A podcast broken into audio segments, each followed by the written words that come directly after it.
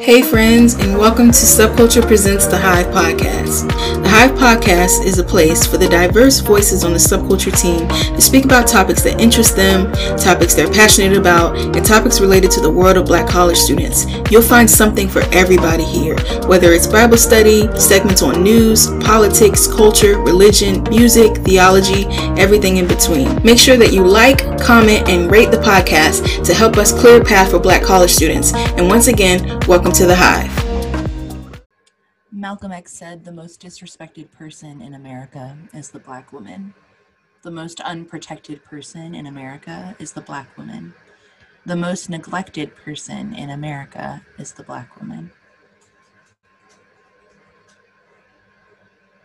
Assata Shakur said, When black people seriously organize and take up arms to fight for our liberation, there will be a lot of white people who will drop dead from no other reason than their own guilt and fear.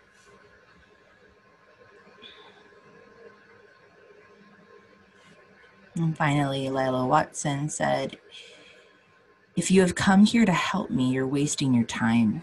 But if you've come because li- your liberation is bound up with mine, then let us work together.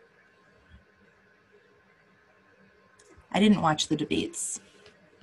I was at a prenatal home visit with a family preparing for their first child in my role as a birth doula.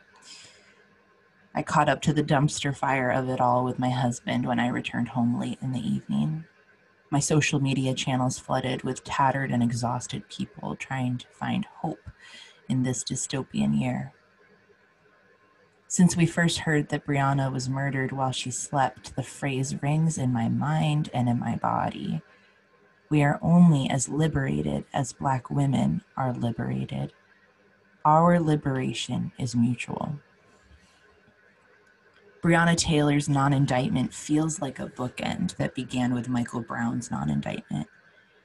For my white existence, wherein the boundary lines fell in pleasant, colorblind places, in violent, silent places, Michael Brown's case was a blow to my gut. It completely altered the way I moved and saw the world I had been carefully trained to trust. It moved my white evangelical obsession with moderation and fairness oh, the hypocrisy into a more radical pursuit of anti racist living. Fast forward six years. Oh, has it been six whole years? And at the same time, has it only been six years? And hundreds named and unnamed unarmed black citizens slain by state violence arriving at my couch in the middle of the day in a pandemic watching a black attorney general sweating and shaking deliver the news that we knew and whose putrid pall we could smell from miles away. No indictment. Of course no indictment because this is america where we can charge a man for hitting drywall over the precious blood pumping, heart thumping life of a black woman. It made sense. The sickest, saddest kind of sense that feels like what I imagine a prison door closing in behind an innocent man feels like. Thud, beat, silence. We are only as free as Black women are free. There comes a tipping point for white abolitionists who wish to walk this green mile alongside Black folks. A tipping point where your ability to escape into whiteness no longer settles or comforts you, no longer provides reprieve from the suffering world outside your doors.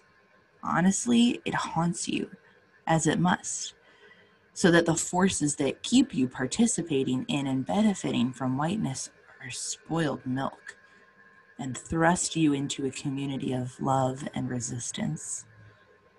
The more I unpack and the more suffering I bear witness to, the more I have to structure my life in ways that keep Black suffering in front of me, that their liberation may remain as urgent as it actually is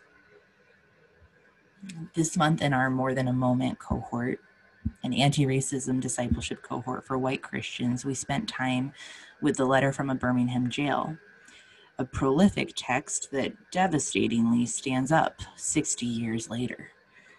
Penned by Reverend Dr. Martin Luther King Jr. from a jail cell in Birmingham, Alabama, this letter is a crucial analysis of the ways white male Christians live in the world and see racial tension. It is an indictment on the silent majority upon which Trump called and the negative peace we so often settle for as white folks. When we realize that our liberation, meaning our ability to flourish, be human again, lay down toxic control, perfectionism, power, dominance, hinges on how we treat and set up society for the most marginalized person within it, the Black woman.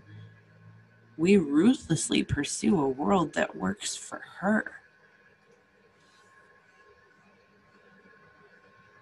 MLK wrote in that letter the white moderate who is more devoted to order than to justice, who prefers a negative peace, which is the absence of tension, to a positive peace, which is the presence of justice, who constantly says, I agree with you in the goal you seek, but I cannot agree with your methods of direct action, who paternalistically believes he can set the timetable for another man's freedom who lives by a mythical concept of time and who constantly advises the Negro to wait for a more convenient season.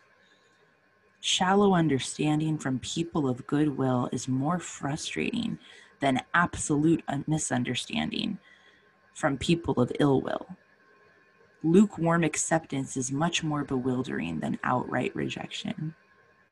I had hoped that the white moderate would understand that law and order exist for the purpose of establishing justice, and that when they fail in this purpose, they become the dangerously structured dams that block the flow of social progress.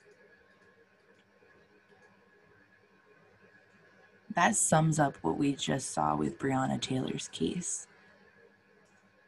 Dangerously structured dams blocking the flow of social progress fellow white Christians, we have to listen to Black women. We need to know Black women, submit to Black women, and take her concerns to the polling booth. Vote for her. And yes, since our hope is not ultimately in the systems and structures of this world, we have to begin to order our lives in such a way that centers her flourishing we will all be better for it.